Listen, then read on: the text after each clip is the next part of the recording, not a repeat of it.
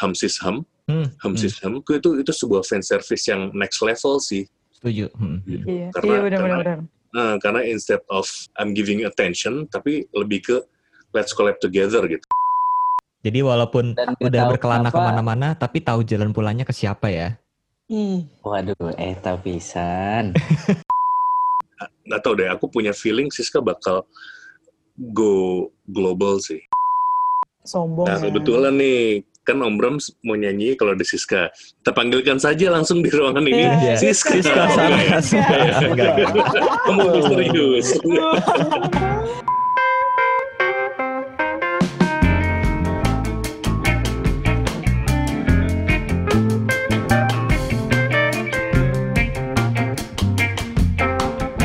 Selamat datang di Sobat Siska Podcast episode kedua, di mana kita akan ngobrolin sesuatu tentang, lebih banyak tentang Siska dan juga fandom J K T empat delapan atau J K T empat delapan itu sendiri. Oh ya, shout out juga buat Siska, thank you yang udah dengerin juga, dan juga shout out to Bung Rana yang udah bantu share dan juga dengerin juga. Kalau kalian suka dengerin podcast, bisa dengerin juga di Box to Box, dan di situ ada tentang Bung Rana yang ngomongin soal J K T empat delapan dan juga ngomongin Siska. Langsung aja ceknya di Otaku Box. Tapi seperti biasa, kalau misalnya Sobat Siska Podcast ini gue gak mungkin sendirian. Oh ya, perkenalin dulu, gue Raka. Sampai lupa kenalin diri. Gue kali ini gak sendirian nih. Seperti biasa, kalau kemarin uh, gue udah diserang sama tiga admin dari Siska Nation, tapi kali ini gue cuma ditemenin sama satu admin Siska Nation. Ada Mbak Talita. Halo Mbak Talita. Hai, hai guys. Ketemu selalu lagi dengan guys, saya. Ya? Iya, selalu dong. Itu kayak udah bahasa-bahasa anak Jaksel gitu gak sih lo? Hi guys. Hi guys. Kali ini kita bahas sesuatu yang udah di-request sama Siska nih, Tal. Hmm, bener banget tuh. Ini kali ini kita mau ngebahasnya gak sama admin kali ya. Soalnya kalau hmm. sama admin pasti ntar dibilangnya, uh waro doang nih adminnya gitu. Ya kan? Itu enak banget nih jadi admin gitu kan. Di waro mulu sama Siska gitu. Jadi kali ini kita bakal ditemenin dua teman kita dari Sobat Siska, Siska kali ya. Iya. Eh tapi tunggu iya, dulu. Sobat Siska Nation, sorry sorry sorry. Nah, tapi gimana? Tunggu dulu. Uh, kita mau bahas apa dulu nih Tal? Ngebahas pesan dari Siska kali ya kemarin. Hmm, kita bahas soal bagaimana sih fan service-nya Siska ke fans-fansnya pastinya, dan juga kayak gimana ya uh, pandangan Siska di mata fans-fansnya. Jadi iya, kalau untuk awal-awal mungkin yang dengerin belum terlalu tahu fan service itu apa sih sebenarnya. Mungkin lebih kayak tindakan dilakuin sama idol ke fansnya gitu kali ya, untuk ya cara berterima kasih juga. Kali ya. Berterima iya kasih sih, juga cara, gitu iya. Kan. Mm-hmm. Cara berterima dan, kasih untuk fans gitu. Dan biasanya tuh uh, ada event-event ya untuk untuk fan service ini, untuk uh, idol mungkin ketemu sama fansnya. Mungkin kayak kalau di J K T lebih kayak ke handshake. Terus juga hmm. uh, kalau sekarang lagi pandemi gini juga uh, diganti video dengan video call ya. ya. Salah iya, satunya bener-bener. salah satu uh, fan service yang dilakukan oleh uh, J K T dan juga idolnya itu dengan mungkin yang paling deket saat-saat ini adalah video call kali Tal ya. Iya. Kalau kayak uh, showroom gitu mungkin bisa kan juga dapet sih. Kayak, iya kan lo nyebarin hmm. gold terus lo dapet kayak hai kak ini nih gitu kan. Kayak lu yang mungkin nonton dengan waro lu tuh pasti banyak banget gitu kan. Waro tuh yeah. udah waro, kalau di showroom kan waronya lebih siapa sih gitu kan. Yang gak pengen di waro satu showroom gitu kan. Yang nonton bisa empat ribu ya kan. Iya, iya, iya. Itu enak banget sih. Ya pokoknya intinya adalah suatu hal yang dilakuin oleh idolnya untuk menghibur fans-fansnya sebagai lebih kayak ucapan terima kasih lah ya. Maksudnya sebagai hmm, rasa terima bener. kasih dari idolnya ke fansnya hmm. karena sudah mendukung selama ini. uh, nah. Tapi kali ini kita gak cuma berdua doang nih Tal. Iya. Jadi kalau kemarin kita, kita udah sama langsung... udah sama Tasya, udah sama Bung Tio. Mas Tio. Hmm. Kali ini berbeda nih. Karena kita beda mau nih. Kasih kesempatan untuk teman-teman dari Siska Nation juga untuk ikut di Sobat Siska Podcast. Ada siapa Talita? Kita kenalin nih salah satu Sobat Siska Nation, yaitu adalah ada Om Bru. Yang pertama ada Om Bru. Hai Om Bru. Halo, dengan Om Bru di sini. Asik. Om Bru apa kabar? Baik, makin gendut aja nih kayaknya nih. Makin bahagia gimana banget nih? Kayaknya ya. Gimana nih selama pandemi? Sehat-sehat nggak? Uh, ya, berusaha untuk sehat uh, jiwa dan raga. Yes. Walaupun jadi tidak apa, tidak seproduktif dan tidak semobile biasanya, tapi ya demi keamanan lah biar bisa M V P tiga ratus ke Siska. M V P tiga ratus ya. Emang dekat, masih dekat Om Bro? Apa masih jauh apa gimana nih? Masih, kalau nggak salah tiga puluh kehadiran lagi sih, masih wah, lumayan. Dekat lah itu mah tiga puluh. Ya lumayan lah ya. Tadi ada suara siapa tuh? Tadi udah suara-suara kayaknya tuh, suara keempat tuh. Iya, ada suara tiba-tiba kayak masuk padahal belum dikenalin, gimana sih? Yaudah, ada yang kedua nih, bintang tamu kita ada dua orang nih. Tadi ada Om Bro, yang kedua ada Kak Brahms. Om Brahms. Om Brahms, halo Om Brahms. Om, Om, sorry, sorry. Om Bro dan Om Brahms. Hai Om Brahms. Halo. Om Brahms gimana nih, apa kabarnya nih? Baik. Hmm, selama pandemi, gimana, gimana? selama pandemi uh, udah pernah nonton ke teater tadi katanya ya? Hmm. Iya, satu kali saja. Satu kali. Gimana Eish, rasanya nonton. nonton teater tapi nggak ada bingo, nggak ada high touch, gimana rasanya tuh? Rasanya seperti nonton bioskop ah, aja mantap. sih ya. Kirain ah mantap. Iya. Oke, okay, kalau gitu Ayo, kita nggak usah ngomongin soal masalah Uh, Teater, teater lah ya, itu bukan urusan kita lah ya. Itu bukan urusan kita dan bukan uh, tema episode kali ini, tapi kita akan ngomongin soal fan service bareng sama teman-teman Siska Nation juga di Sobat Siska Podcast episode kedua. Nah, mungkin kita mulai dari Om Bro dulu kali ini. Mungkin Om Bro bisa cerita nih tadi tentang fan service-nya terutama Siska ya. Ya iyalah karena ini kan Sobat Siska Podcast ya. Gimana okay, Om Bro? Uh, fan service dari kalau fan service tuh menurutku ya, Mm-hmm. di fandom ini disebut dengan waro sih ya. Mm-hmm. Jadi mm-hmm. ada waro uh, langsung, ada waro di medsos, ada waro uh, digital, dan mm-hmm. sekarang pun makin banyak mediumnya, bisa waro di showroom, mm-hmm. waro visi pastinya, dan juga uh, ada juga waro no mention. Okay. Oh. Hey, no mention ini seru banget nih, no mention. Nah, iya, iya. Kadang-kadang mulai pertikaian nih antar fans. Iya betul. Dan sebenarnya uh, di di dalam dunia idol nih, fan service salah satu apa ya salah satu power yang hmm. yang membuat fans nih lebih engage dengan idolanya gitu. Hmm. Jadi uh, selain talenta, selain visual, fan service hmm. juga salah satu uh, faktor yang menentukan uh, idola ini bisa punya banyak fans dan bertahan atau tidak gitu sih menurutku ya. Mm-hmm. Gitu. Nah, kalau untuk Siska sendiri, sepengalamanku dia uh, mungkin agak berbeda ya, Ag- bukan agak berbeda ya, bukan bukan mau ngebandingin, tapi Siska mm-hmm. punya caranya sendiri dalam mm-hmm. uh, memberikan fan service. Iya. Mm-hmm. Uh, salah satunya adalah uh, kan Siska tuh menurutku Siska, jadi kan masing-masing idol kan punya persona ya.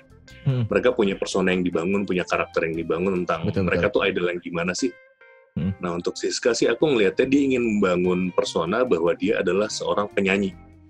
Oke. Okay. Sehingga yeah. sehingga fan service-nya pun uh, dibuat sedemikian rupa uh, mendekati persona tersebut. Nah aku melihatnya uh, program Siska yang beberapa waktu yang lalu yang Hamsisham, hmm. Hamsisham. Hmm. Itu salah satu bentuk fan service-nya Siska. Tujuh, iya. Karena dia karena dia apa ya? Dia mempersilahkan fans-fansnya untuk mengirimkan tweet yang punya akan kreasi gitu kan. Betul, akan mm-hmm. dijadikan lirik dan kemudian liriknya itu dinyanyikan oleh Siska. Mm-hmm. Dan menurutku itu itu sebuah fan service yang next level sih. Tujuh. Mm-hmm. Gitu. Iya. Karena iya, karena, nah, karena instead of uh, I'm giving apa apa ya? I'm giving attention tapi lebih ke let's collab together gitu. Mm-hmm. Mari kita kolaborasi gitu. Dan dan level itu menurutku sih udah kayak keren banget sih untuk seorang mm-hmm. idol dan fans mm-hmm. bisa punya uh, ikatan yang sampai level kolaborasi gitu. Menurutku sih gitu. Itu salah satunya ya. Mm-hmm. Salah satu yang powerful. Ya, gitu jadi mungkin kayak force. Cara mewaro Siska itu adalah dengan suara gitu kan. Kayak iya, lu punya lu punya lirik, heeh mm. uh, ya yeah, lu, yeah. lu punya lirik. Ya gue akan menyanyikan lah ini gitu kan. Dan dan ini dan satu lagi yang menarik dalam fan service ini kan kalau dari segi idola ini sesuatu istilahnya job desk-nya si idol. Mm-hmm. Tapi dari sudut pandang fans ini bisa dianggap sebagai persaingan, kompetisi. Oke. Okay, ya kan. Bener-bener. Jadi jadi jadi uh, salah satu dosa dosa favorit para fans itu adalah ria. Ria jadi sama pamer ya. Pamer. Iya, suka pamer waro kan. Uh, dilihat ya, stories-nya dipa- dipamerin, terus kemudian uh, kepencet likes dipamerin. Iya, mm-hmm. benar-benar. Uh, Sering tuh kayak gitu ya. Pakai pamer gitu, pokoknya pokoknya dosa favorit, salah satu dosa favorit kita sebagai fans adalah riya. Nah, eh, karena riya itu butuh kompetisi, hmm. nah Siska hmm. itu di, di Hamsisham, di contoh contoh kasusnya Hamsisham aja. Hamsisham ini kan dia juga ada nilai kompetisinya di mana hmm. semua orang bisa ngirimin hmm. eh, hmm. usulan lirik, hmm. tapi kemudian yeah. dipilih sama Siska, hmm. Hmm. gitu. Jadi jadi kompetisinya lebih apa? Menurutku sih lebih greget di situ ya, yeah. karena dan lebih fair mungkin ya. Yes, lebih fair, lebih greget, bukan cuman uh, sekali terus udah, tapi jadi kayak hmm. gitu. Hmm. gitu. Jadi bukan bukan sekedar attention, tapi benar-benar collaboration gitu sih menurutku. Itu salah hmm, satu gitu. uh, keunggulan dari fan service yang yang sudah dilakukan oleh Siska. Jadi selain selain Hamsisham, sebenarnya Siska juga ada banyak sih jenis fan service-nya. Contoh misalnya di teater gitu. Uh, kalau di teater kan salah satu fan service yang diberikan adalah eye lock kan, mm. tuh eye lock, terus kemudian uh, ngasih kiss, ngasih uh, love finger. Iya, benar-benar benar-benar. Nah, Siska itu benar-benar memanfaatkan eye lock-nya dia yang maut banget gitu kan, setuju, berasa bener. Aja gitu kalau dilihatin sama Siska tuh langsung ah mau melting gitu rasanya. Tajam nggak sih lirikannya ya? Tajam kan? Banget. Gitu. Katana kalah deh. Tapi ya, uh, ya, tadi itu pandangan dari Om Bru. Nah, kita belum dengar hmm. nih dari nah, pandangan Om yang satu lagi nih. Om Brahms gimana nah. Om Brahms? Jadi gimana nih Om? Fan service Siska untuk Om selama ini. Om uh, kan udah seratus dua ratus show sama Siska. Kalau ini menurut pandangan gue aja ya. Hmm. Uh, mungkin ini nggak Siska doang. Mungkin semua.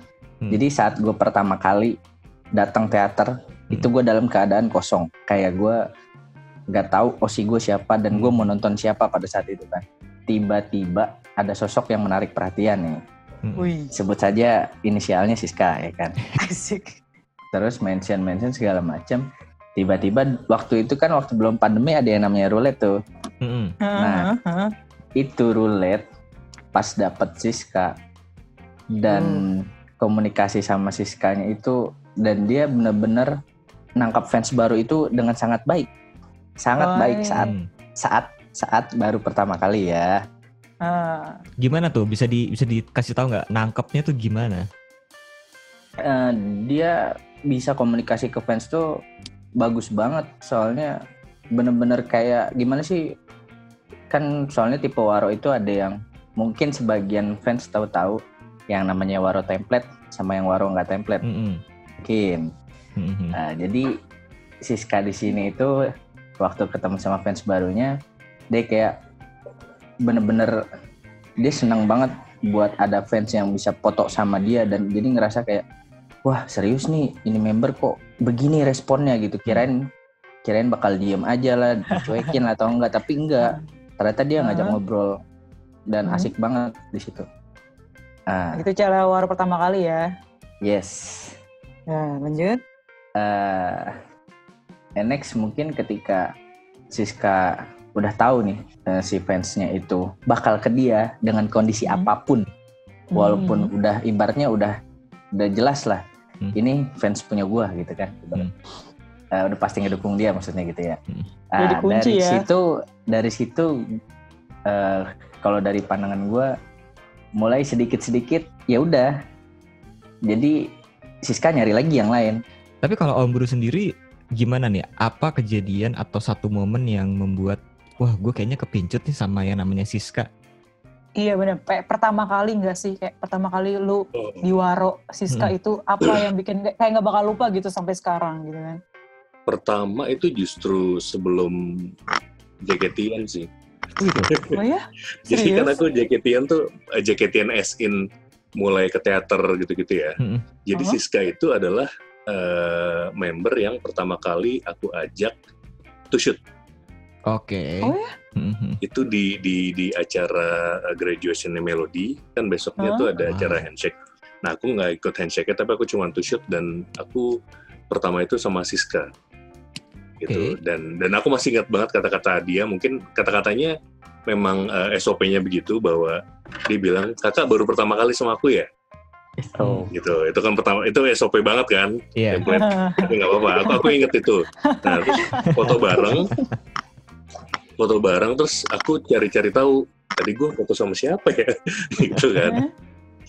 ternyata uh, kan soalnya aku dalam memilih Oshi tuh lebih ke talent ya. Aku aku suka hmm. yang top top top notch gitu kayak hmm. ya, the best dancer, the best singer, dan Siska hmm. ini the best voice gitu yang yang menurutku.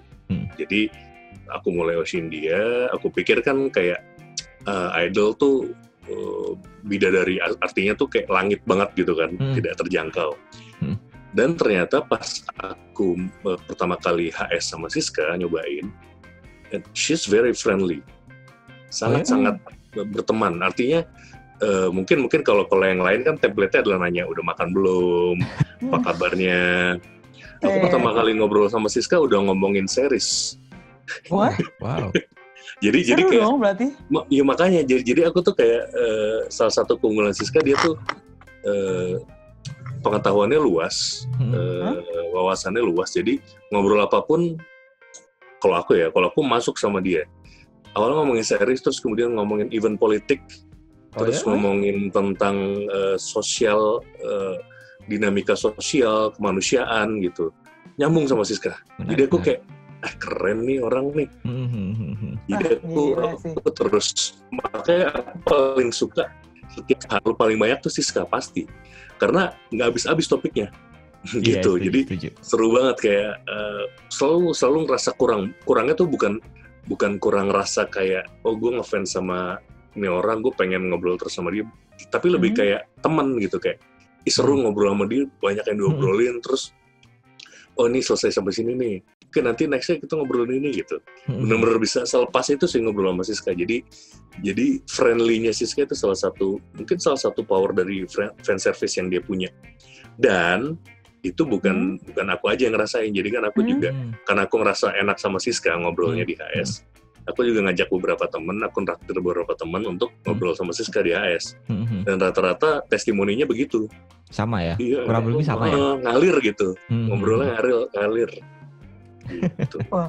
Ada ini nggak, Om Brahms tuh ada kejadian kayak Om Bru gitu nggak? Misalnya kayak kejadian unik waktu H S sama Siska atau mungkin pas lagi video call gitu? Uh, walaupun nih uh, kalau dalam secara vis bukan visual apa ya, secara kelakuan nih, hmm. uh, gue jarang gitu nonton Siska ya. Nontonnya tim lain, nontonnya tim lain. Hmm. Tapi kalau udah nyentuh buat M V P, itu pasti M V P-nya hmm. tuh pulang lagi, yes. uh, keren. Balik lagi.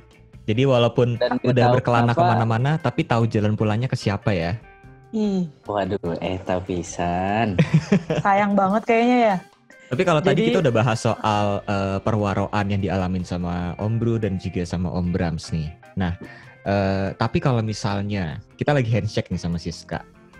Tapi uh, ketika masuk ke handshake itu cuman boleh ngomongin soal kalau bisa lu kalau kalau uh, untuk fan service ke depannya tuh kayak gini. Nah, kira-kira Om Bru sama Om Brahms tuh pengen ngomong apa ke Siska? Kayak mungkin uh, masukan-masukan yang pernah, hmm. eh yang mau diomongin ke Siska uh, soal fan service. Aku usulan ya. Jadi ini sebenarnya topik yang apa tentang usulan bagaimana harus men-fan service itu sebenarnya aku ngelihat, aku menduga ini sesuatu yang sudah sangat sering dibicarakan hmm. oleh banyak fansnya Siska ke Siska, hmm. melihat dari berbagai uh, narasi yang Siska sering Siska bawakan bahwa dibilang dia nggak mau diatur-atur, dia hmm. bilang uh, dia punya gayanya sendiri, dia punya caranya sendiri, yeah. dan dia dia tidak bersedia untuk jadi orang yang bukan dirinya. Pun pun aku sempat aku sempat berprasangka bahwa oke okay, Siska Siska mau main elegan, mau main uh, let's say diva. Mm-hmm. Uh, tidak cute-cutean, tapi ternyata dia juga suka cute-cutean kan, dia suka pink, yeah, yeah, dia suka yeah. imut-imut dan dan cocok-cocok aja gitu, yeah, yeah, yeah. Hmm. gitu. Dan dan mungkin aku aku aku jadi mikirnya, oh mungkin bukan bukan ke persona apa yang dibangun, tapi mungkin lebih ke timingnya. Mm-hmm. Ketika Siska lagi pengen cute, ya dia cute.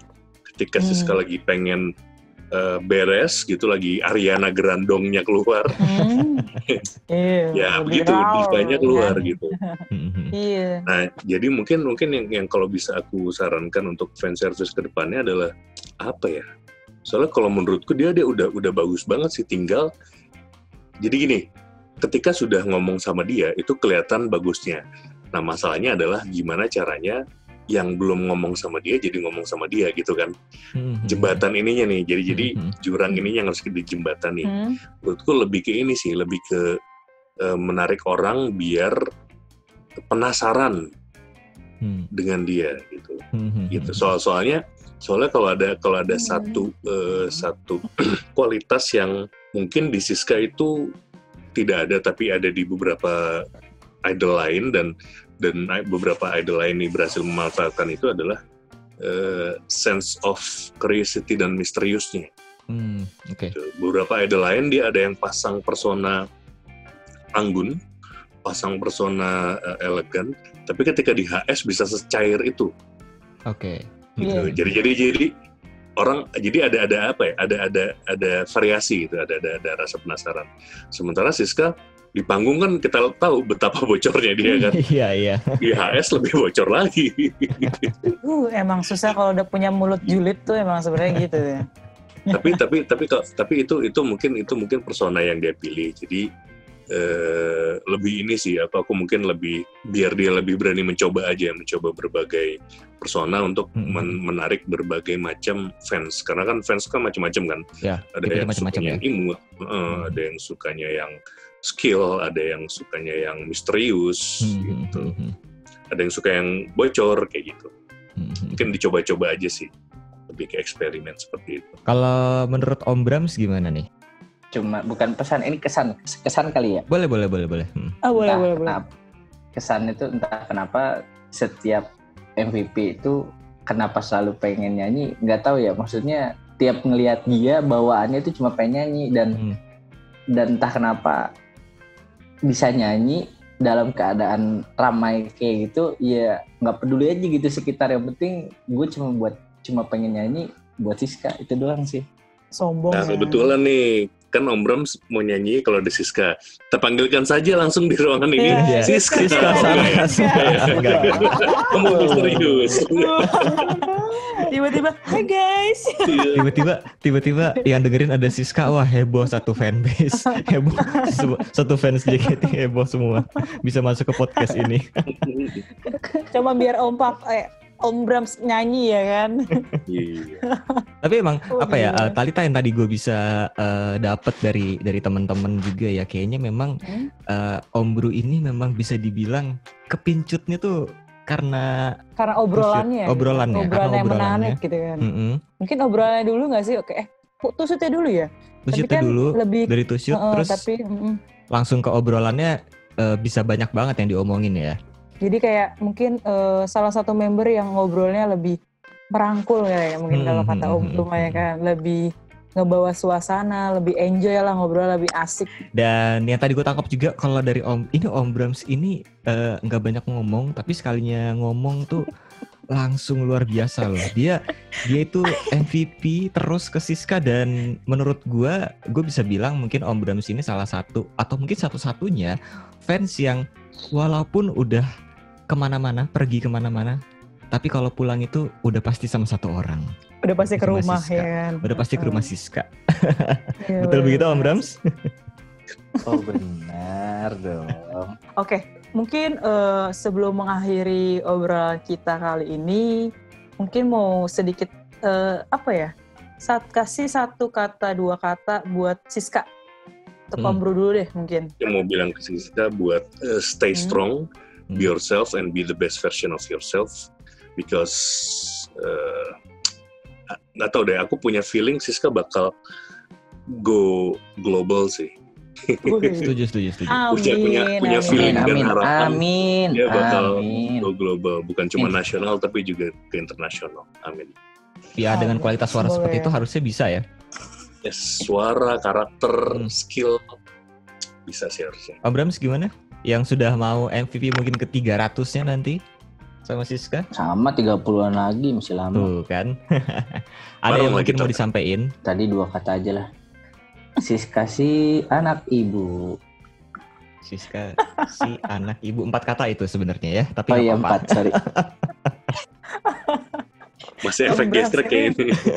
Iya, Om Brahms ini emang gitu. Uh-uh. Soalnya gesture dari kemarin kerjaannya. Soalnya dia jika suka itu kan sekarang udah jadi anak halu ya. Hmm.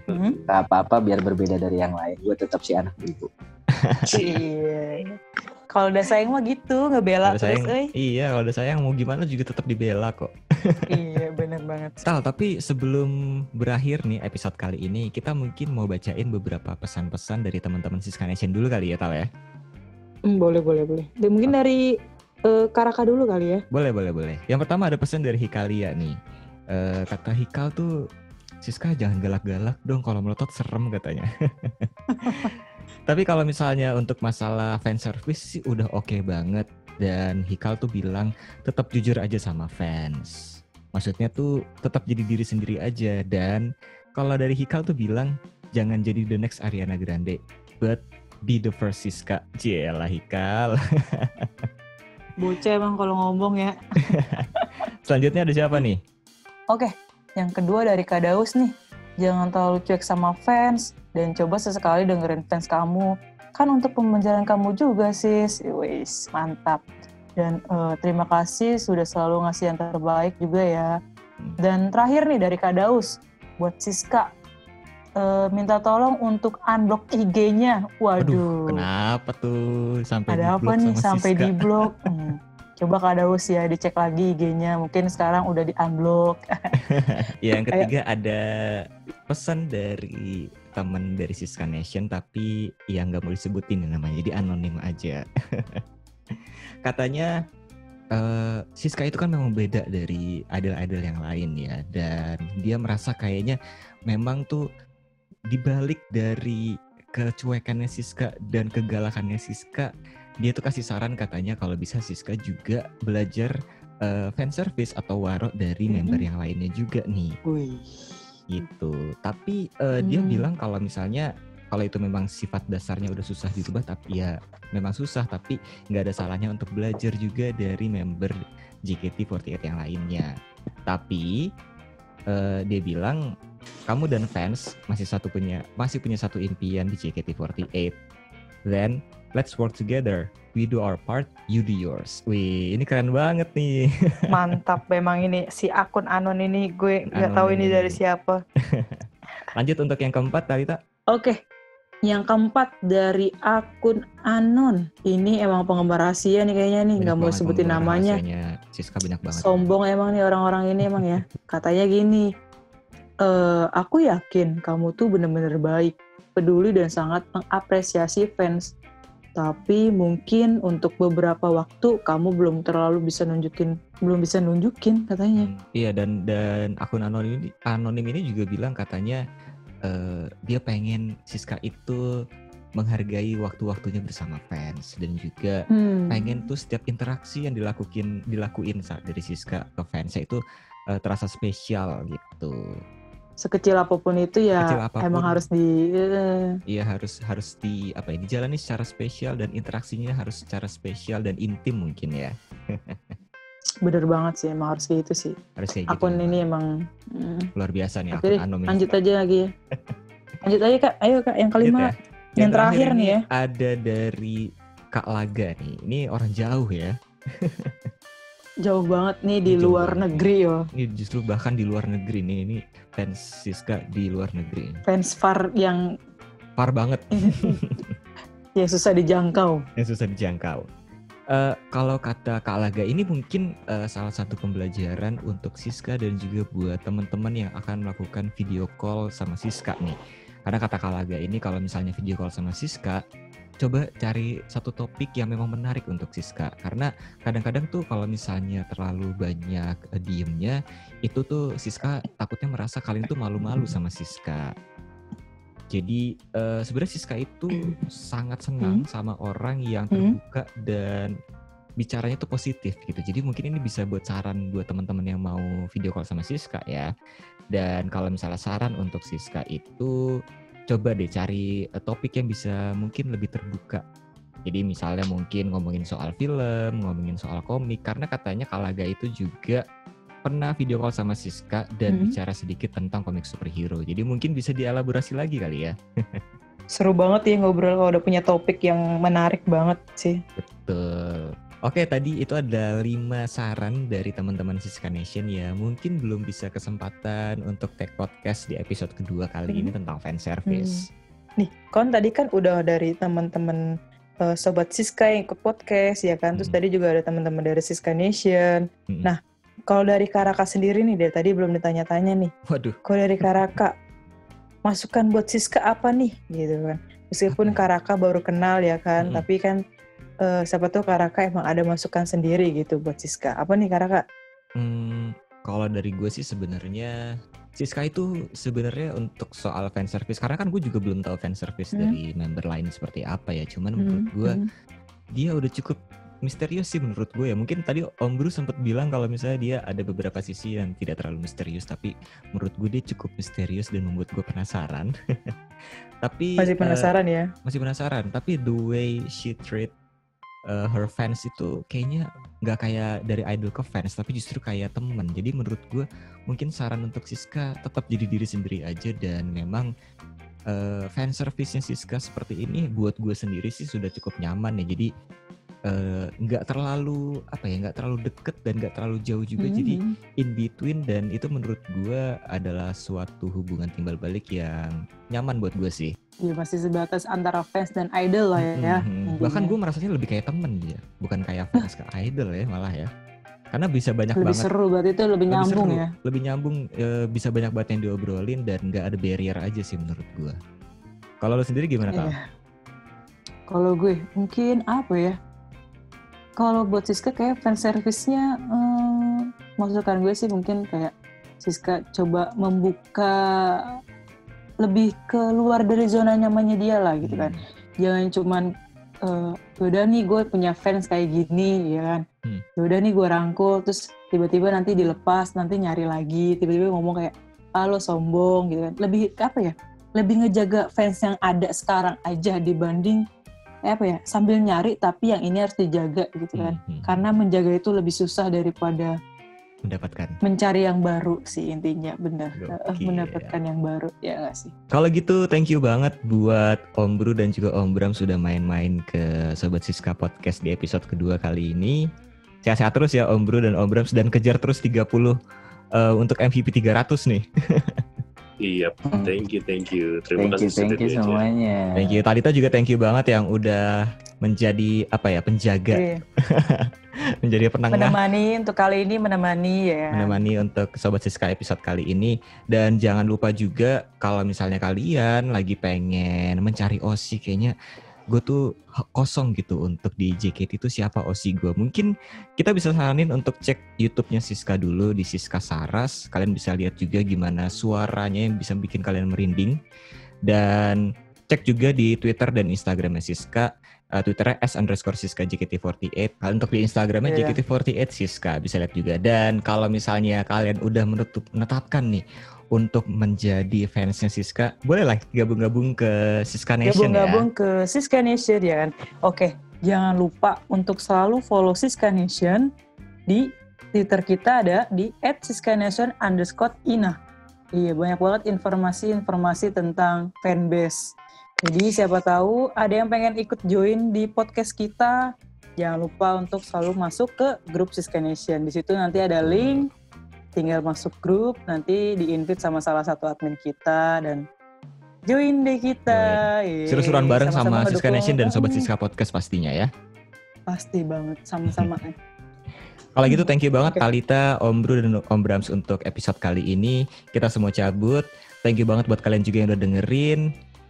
Oh iya, karena tadi kita udah ngomongin soal fan service-nya Siska, dan salah satu yang terbaik itu adalah Hamsisham. Jadi kita mau kasih bonus sama kalian di ending episode kali ini, yaitu kita akan memutarkan salah satu karya terbaik dari Siska dan juga fansnya di Hamsisham di Twitter. Kalau gitu jangan lupa didengerin ya sampai episode ini berakhir. Sampai jumpa lagi di episode berikutnya dari Sobat Siska Podcast. Bye-bye. Di saat mata menatap,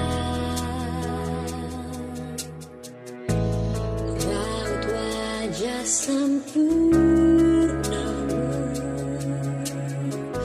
tapi diriku hanya bisa melihat di balik.